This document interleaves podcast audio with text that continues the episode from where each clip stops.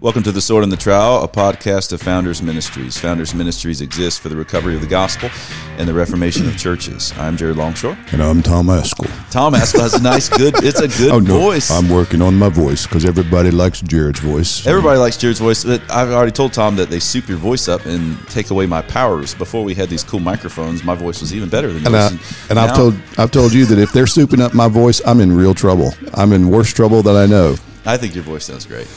Thank you. I like it. That makes two of us. No. Hey, uh, we're so grateful for all of you who listen to The Sword and the Trowel, and we're especially grateful to those who are part of our fam. That is our Founders Alliance membership. We have people that support us at various levels. You can come in at a shield level or a trowel level or a sword level. And um, those people who do get access also to our armory, which is basically a bunch of content that we have that uh, isn't out there in public, but um, it's it's really good stuff. And about to be souped up. It's about to be souped up because we've got all kinds of trappings from the uh, By What Standard film that we're going to be putting up there. Yeah, you know, people have asked us, man, are y'all going to be releasing uh, the interviews that you did? And we are, not all of them, uh, but but most of them we are going to be putting in the armory. And there's some really good material in there. I mean, mm-hmm. things that just didn't make it into the doc.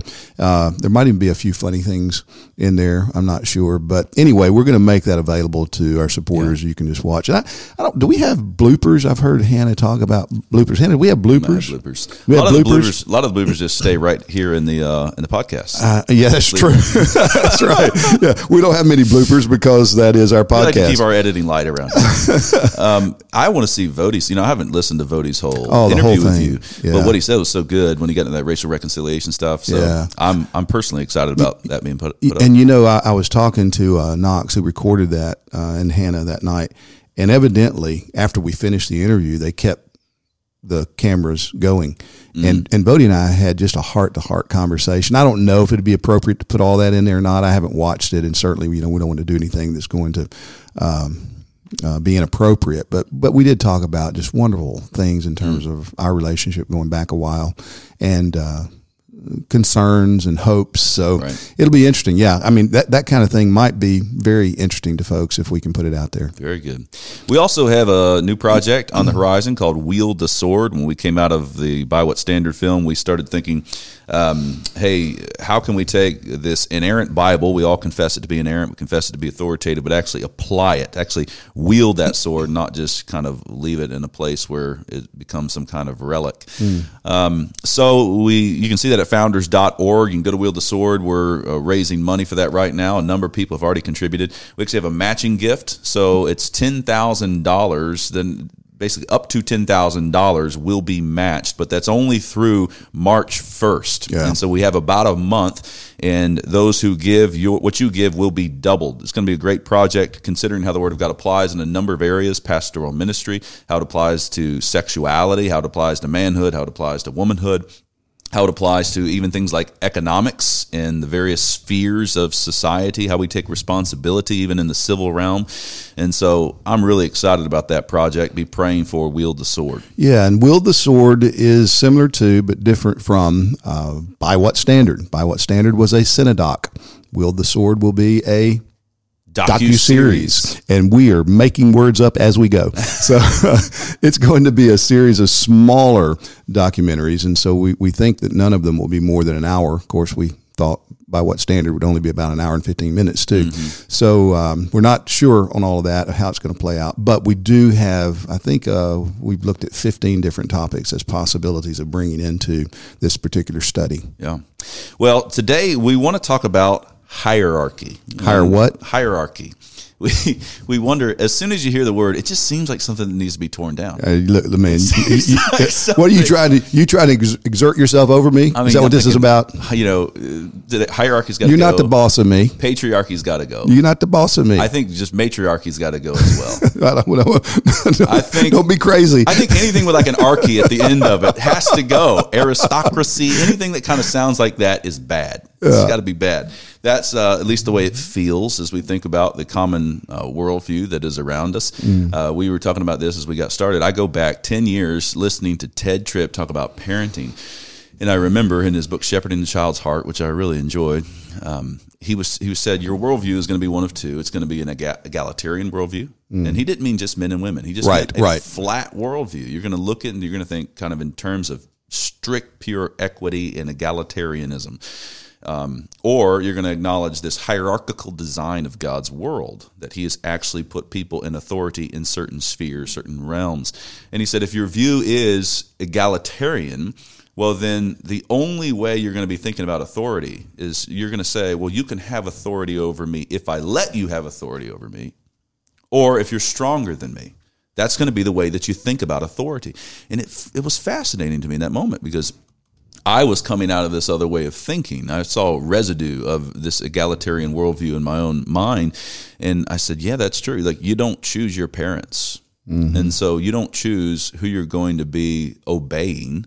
And so the, the the way you go about this is not saying, well, you can have authority over me because I let you have authority over me. No, God just puts you in the world, and there actually is an order, a structure, a hierarchy embedded in the very system that God has created. Yeah, and I, I think there's something um, bad wrong in the thinking of many Christians. I think w- we are being uh, duped into thinking like the world, or many parts of the world, mm-hmm. on this whole egalitarian idea. That if you were to ask folks, well, what would be the best outcome? What would be the best way to live? It'd be everybody has everything equally. Yep. Everybody drives the same kind of car. Everybody has the same kind of job, or makes the same kind of money, has the same kind of relationships and opportunities in the world, and nobody's above the other. Everybody has the same kind of health and access to health care and all this stuff. It's got to be the same. And you hear this in our po- political speech today.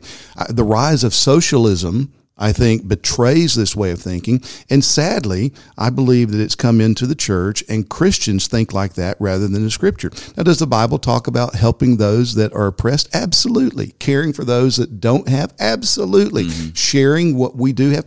Absolutely. But whenever you go from that to saying everybody ought to be equal, and if everybody's not equal, then there ought to be guilt somewhere that can be attributed, and mm-hmm. we need to overthrow whatever it is that keeps someone from being in a position that is better than someone else, you're divorcing yourself from the Scripture. In fact, I think that way of thinking has more uh, in common with John Lennon and the Beatles' Imagine mm. than it does with the Bible. Mm-hmm. You know, no no heaven above us, you know, no, no earth below yeah, us. You know, we're just all, no possessions. That's included that's right. in that. No yeah. possessions. We're just all equal. Matter of fact, give me that pen you have, because you can't you possess that. You, There's you no gotta, possessions. Give me your voice. I'll give you my pen. Okay. How's that? How's that? Imagine all the people living life in peace, living life as one. That's and right. It really no is. No greed, a, no hunger. Oh, We're all man. a brotherhood. We're all equal. It's not true. LeBron James is not my equal. No. He'd dunk all over why, you. Why does he get to play basketball and make millions of bucks and I don't? God did give him things that he didn't give you. And that's not fair. Yeah. yeah. According to the mindset that is very present today, uh, that's not. And so uh, perhaps a little qualification. There, there's a principle of uh, we have all things in common in Christ, yeah. and there's this, uh, what you see in the book of Acts, you know, that's a common text that you go to. Well, there were specific circumstances that were being acknowledged there. Uh, this doesn't mean that we don't want to care for the poor or care for the oppressed, but what it starts doctrinally. You have to say, there is is there a structure that God has established in the world? Is there a hierarchy, uh, which includes the idea of authority, responsibility, mm-hmm. and certain kinds of power? Are these are these um, things given to particular people in particular spheres for particular purposes? And there's so much to to learn here about the way that God has structured the world.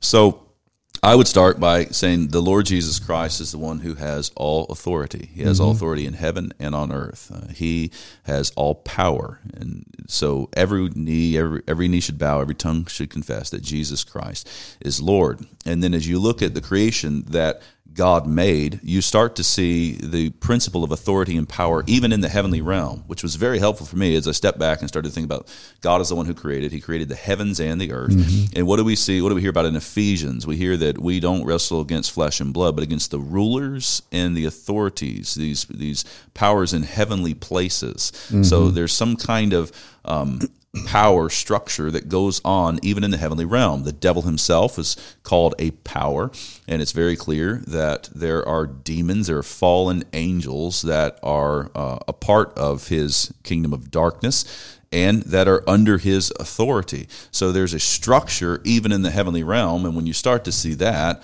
okay, well, it would make sense that we would see some of that order, some of that hierarchy coming down to the earthly realm as well. Yeah, and in the heavenly order, among angels, I mean, Michael's called the archangel mm. of God in Jude nine. So what does that mean? Well, there's some kind of distinction there that's setting him above others, and we don't have a lot of elaboration on that in Scripture, but it's there. And I would go to Genesis one one again. This is God's world. He's created it the way that he intended it to be. Sin's come in and screwed everything up, but he's recreating it, and he will make it exactly the way that he intends for it to be. That's going to happen. And there's no reason for us to think that the hierarchies or the distinctions that he has built into creation are inherently bad. Now, they've been abused. I mean, they, they have been corrupted like everything else by sin. But the, the fact that there are distinctions, and those distinctions at times involve uh, greater and lesser authority, mm. greater and lesser ability, mm. greater and lesser experience, is not sinful. Right. And man, we need to get that in our heads so that we understand, okay, if I've only got uh, one talent, then I need to make the most with my one talent and not sit around and complain because I don't have three. I don't have five, but and, and not say that guy's being unfair or he's part of the one percent, and therefore I need what he got, what he has, and he ought to give me what he has, or else this is uh, a sinful reality. Yeah, I wonder if the moon should be jealous of the sun. Yeah, exactly. The greater light and the lesser light. Yeah, one to rule the day, one to rule the night. You know. The Genesis one one, the text you cited, we've talked about this a lot, but God created the heavens and the earth, and he immediately went to creating a distinction within that creation. And so mm-hmm. he did create the sun and the moon. He created the heavens, and he created the earth. He created the land, and he created the sea. And in doing that, he is assigning a purpose to all of those things. Yeah. So the land, you know, you're supposed to produce uh, fruits and vegetables, so and give man a place to walk around. And the sea, you're to uh, be the possessor of the fish and the whales and the sharks, and and this is your job. Right, and the land doesn't get going. No, I want to, I want to hold the fish. That's right. Know? And That's the, right. And the sea says, I want to produce apples. Yeah. It's like, well, no, God is good, and he. Because he has authority, he's established this structure. He's given us order. He's given us what we were supposed to do. And this runs right down to the creation of man and woman. And so we are created in the image of God, praise the Lord, ontologically, um, dignity, worth, value. We are equal. We are created in the image of God, and therefore we there's very much a sameness to that. But then there is a there is an God's created order when it comes to manhood and womanhood. And we see certain uh, assignments are given to each. These are things that we can tell by very general, general revelation itself, and they're things that we can tell by special revelation. So you, you go from creation idea and, and then what we see in the heavenly realm, getting down to, um, hey, before we even do that, before we go to the earthly realm, let's talk about what authority is for. Like, so when it comes to hierarchy, order, structure, power, what is authority for? What's it supposed to do? Well, mm. the world and generally the egalitarian system says, well, it's it's just for dominating. Yeah, others. Oppression. It's for, it's for oppression. But that's not the way that the Bible talks about authority. Second Corinthians chapter ten, verse eight uh, says that God gave Paul authority for building up the church, not for destroying the church. And so you actually have this authority. You've been given a certain measure of power, and with that power, responsibility in order to better those who are under your care. Mm-hmm. So the hierarchical structure that God has made uh, should be um, a, a loving thing. And certainly there are abuses of those positions, and we see yeah. that in the world. But the solution is not to say, well, down with the structure, down with the hierarchy. Yeah. The solution is to have people renewed by the power of the Spirit, trusting the Lord Jesus Christ, conformed into the image of Christ, and then able to use authority biblically. Yeah, exercise it the way God intends for it to be exercised. I think David's last words here are so key mm-hmm. for us. In Second uh, Kings or Second Samuel chapter twenty-three, he says, his last words recorded, "When one rules over people in righteousness, when he rules in the fear of God, he is like the light of morning at sunrise on a cloudless morning, like the brightness after rain that brings grass from the earth." Blessing. When when one rules righteously, When one exercises the authority that he has from God in a way that is focused on the glory of God, then he is going to be seeking to do good, not evil. Mm-hmm. That's true. We see that in the political realm. We see it whenever you have good, God-fearing leaders who are wise and give themselves to trying to rule in the fear of God. We see it in parenting. Whenever parents take seriously their responsibility, they're not child-centered, they're not parent-centered, but rather they're thinking of God, and they're seeking to bring those children up in the nurture and admonition of the Lord. We see it in marriage when husbands take the responsibility as the head of their wives to lead them, to sacrificially love them, laying down their lives for them. You see it in, in businesses. I mean, it just, it's seen right. everywhere. Yep.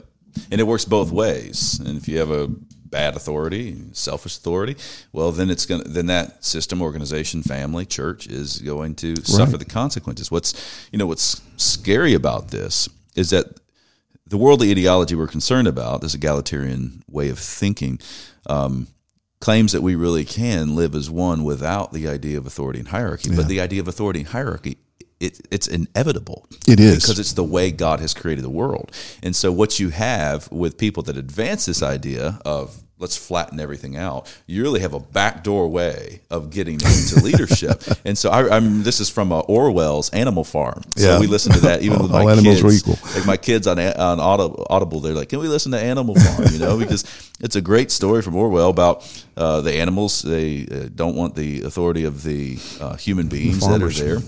And so I think it's the pigs that take over, mm-hmm. and they have all these rules. You know, the animals shall not walk on two legs, the animals shall not sleep in beds. And so they have all these rules where they run off the human beings, and then all of a sudden the pigs are in the position, they're kind of leading, and then all of a sudden they work their way into the home, which I think they're not supposed to be in the home either. And and then uh, before long you notice that the pigs are starting to sleep in beds, and then you go back to the to the uh, table, the board on the wall that has all the rules, and now it's kind of scratched out and something's changed. And all of a sudden they're walking on two legs, and that's changed, and then they're in position. Some animal, animals are more equal than others. Yeah, so well, all animals are equal. Some are more equal than others. So, well, one lesson of that uh, book, one thing that Orwell could see is that hierarchy is inevitable. Yeah, that's it's right. going to happen. And it's so, the way God made the world. So you want you don't want to tear down hierarchy. You want good men in these positions of power and authority, and when it comes to women in the realms in which they do it, they uh, possess responsibility and power as well.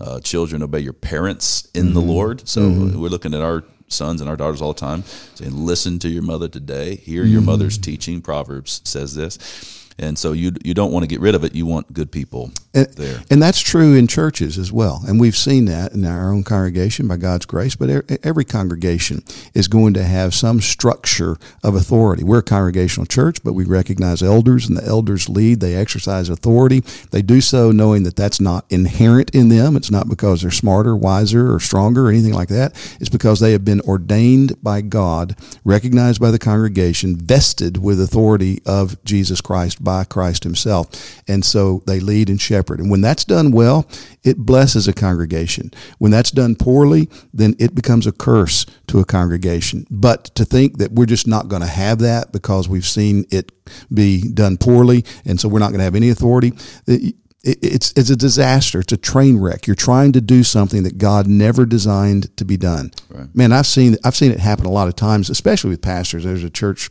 uh, situation locally that years ago I was on the credentials committee of our uh, association, and so a church was applying to become a member of the association, and I read through their constitution bylaws, and it wasn't a Baptist church.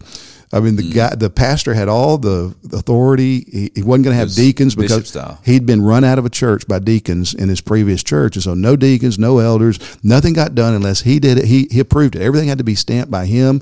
And you know, I'm reading this. I said, well, you know, I mean, that's a fascinating way to try to operate. I wouldn't do it, and I wouldn't submit to it.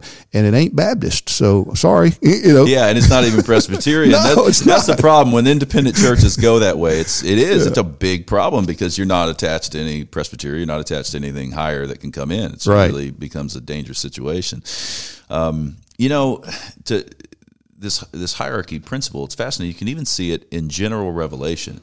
And you have people that are not necessarily Christians that are at least acknowledging this. Mm-hmm. Jordan Peterson's one guy, and uh, certainly don't uh, don't agree with Jordan on everything he says. I don't think he's a professing Christian at this point. Right. I know he's considered and looked at it a little bit. Um, but he he started talking about dominance hierarchies. That's how he used it. And then I think he changed his language to competency hierarchies. And he's doing this even with lobsters. Right. You know, he's seeing, lobsters he's seeing the structure of the world. And he's no, just by being careful, let's go look at the animal kingdom. Yeah. And let's look at how some things happen in the animal kingdom. And then we can look at human beings, and we can see this same kind of principle. And in that, though, even through scientific analysis, you're discovering the way that God has actually created the world to work. Yeah, yeah, there is a king of the jungle. There you go. Right? Yeah. Um, so in the earthly realm, we've already got into this a little bit, but the main three spheres that we'd highlight is there's we see hierarchy in the home, uh, we see that in the church, and we see that in the world or in the civil realm. And so in the home, the husband is the head of the home. Um, so parents over children. Parents over children. So the wife is to submit to her husband, and children are to submit to their parents. Um, in the church, we see that leadership from elders, uh, Hebrews thirteen seventeen, submit to your leaders, for they're keeping watch over your souls, those who are going to give an account.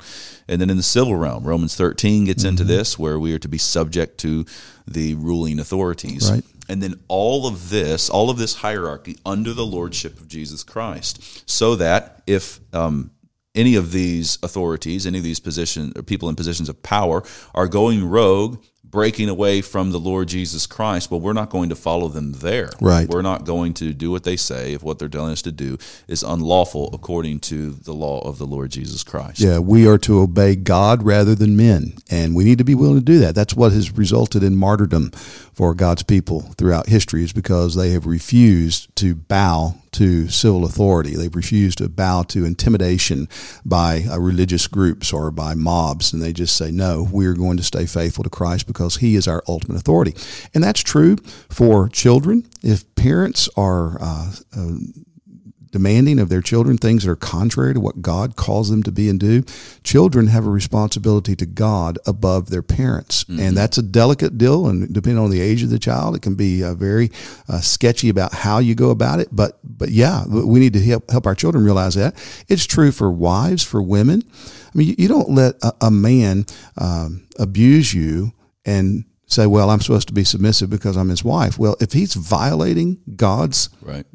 ordained responsibilities as a leader in the home, as your head, well, then you have a responsibility to resist that and not to allow that to happen. And if he tries to command you to sin against God, then you, your allegiance is to God. And that's true for us in the civil realm. If if they start requiring us to abort our children, then we need to be prepared to go to jail, to look at, at the civil authorities and say, no, we're going to obey God rather than you, because all authority comes from God. Genesis one one. Right. Man, if we get that straight, then we're not going to be afraid of authority, and we're not going to, to be uh, timid to stand against the abuse of right. God-given authority. And you're not going to understand the abuse of God-given authority if you don't understand this hierarchical design that we're talking about. That's exactly. What's increasingly concerning about the egalitarian worldview that's encroaching yeah. is because you're not going to find relief from abuse of authority in that system. That's right. You have to hold the system. And you have to see that, yes, uh, because a man has been given uh, a great measure of authority and power in his home,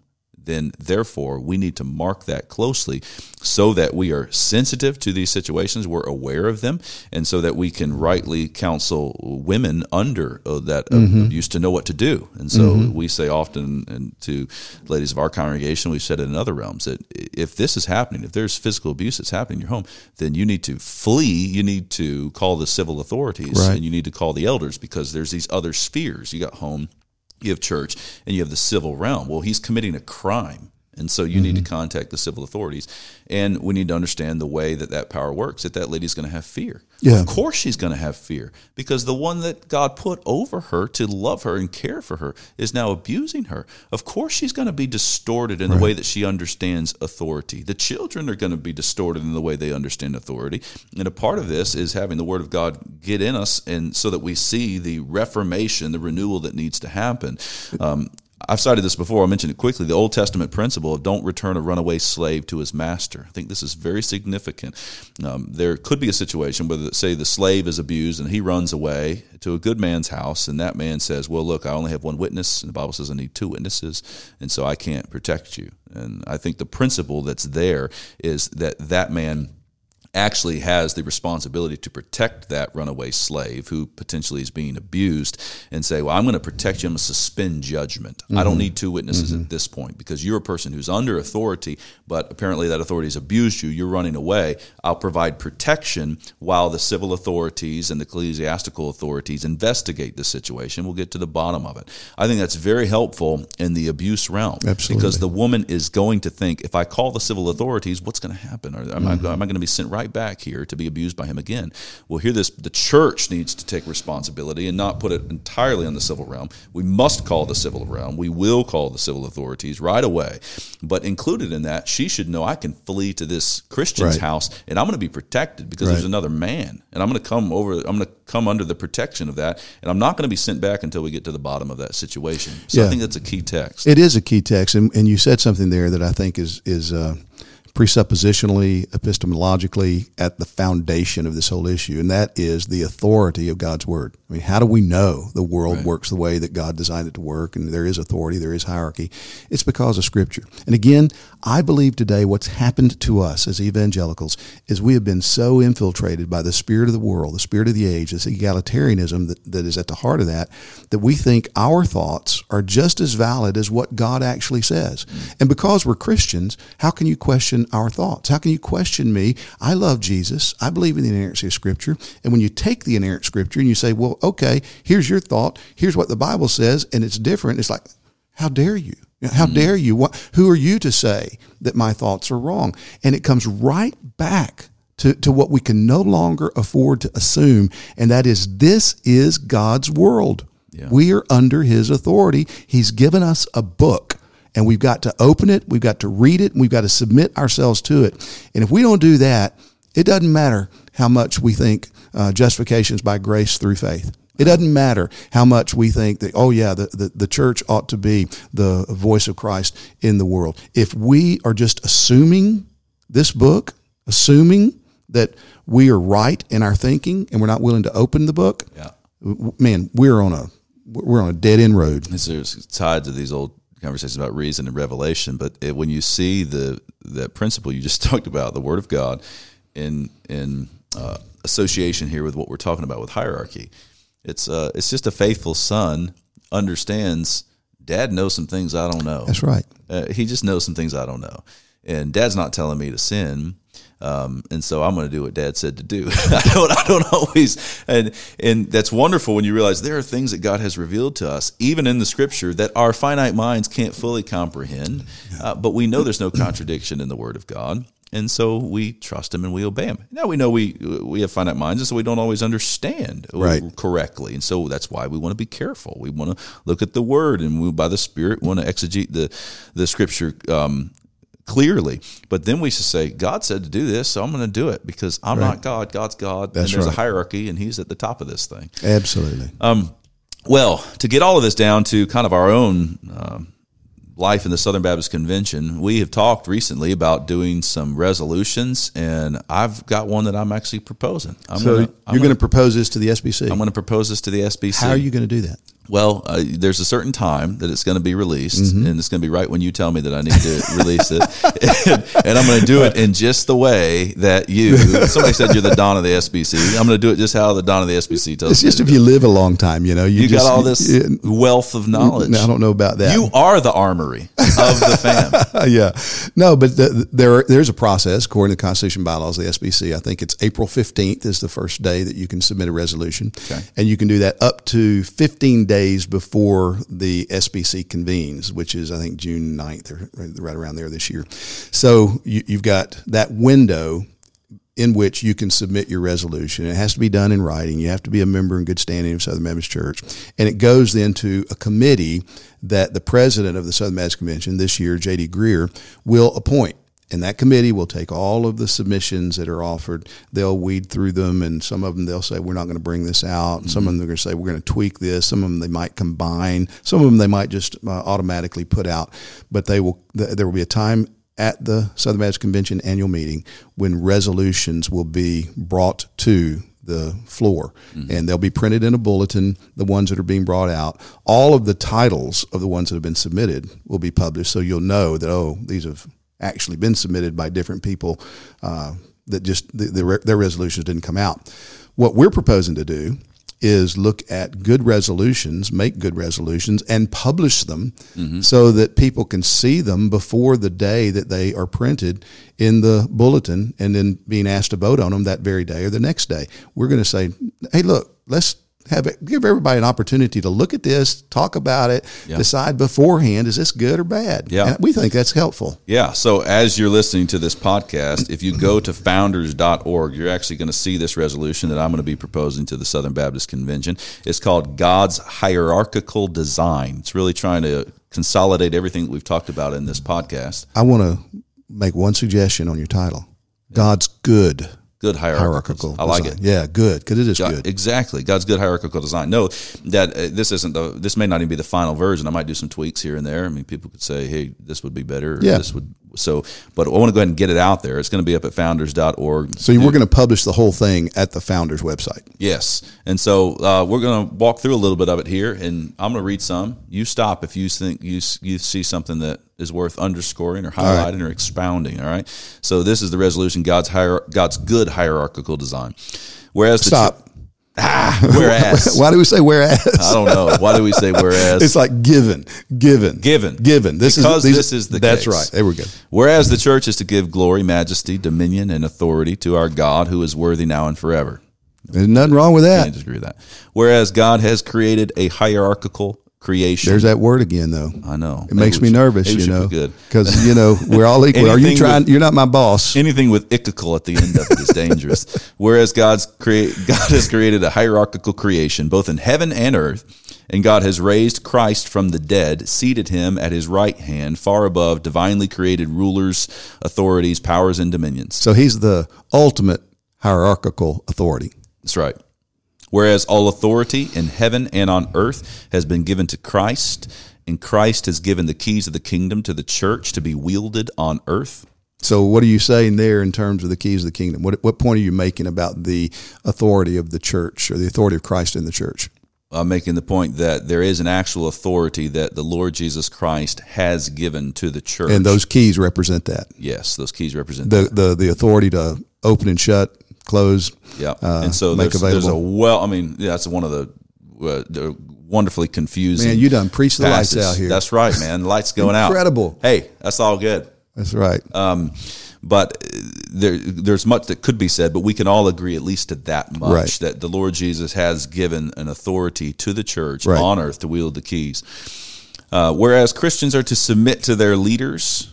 Wives are to submit to their husbands. Children are to obey their parents. Citizens are to honor their rulers. Servants are to be subject to their masters with all respect, even the unjust ones. And such subjection is a gracious thing in the sight of God. Man, man, I think a lot of folks are going to be triggered by that whereas. That's a quote Where, from the Where'd Bible. You get all that? What? That's a quote from the Bible. From the Bible? Yes. Why are you bringing the Bible into this? I know. So that's, I mean, this is, this is, I'm, I'm excited about this resolution because there's a, many of these things are direct quotes from Scripture, mm-hmm, mm-hmm. and we're going to have all of that put into the resolution so we can see where it's coming from. Whereas the hierarchical structure of God's creation is seen in that there is no authority except from God.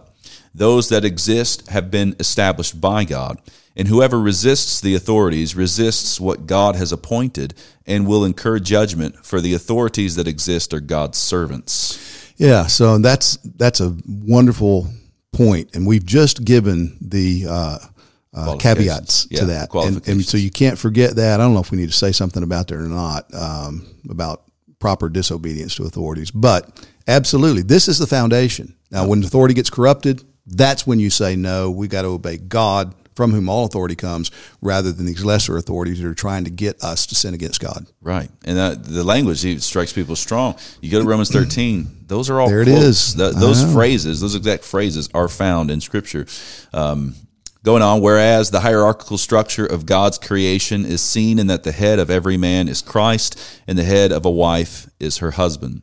Whereas the implications of God's good hierarchical design are seen in that man was not created for woman, but woman was created for man.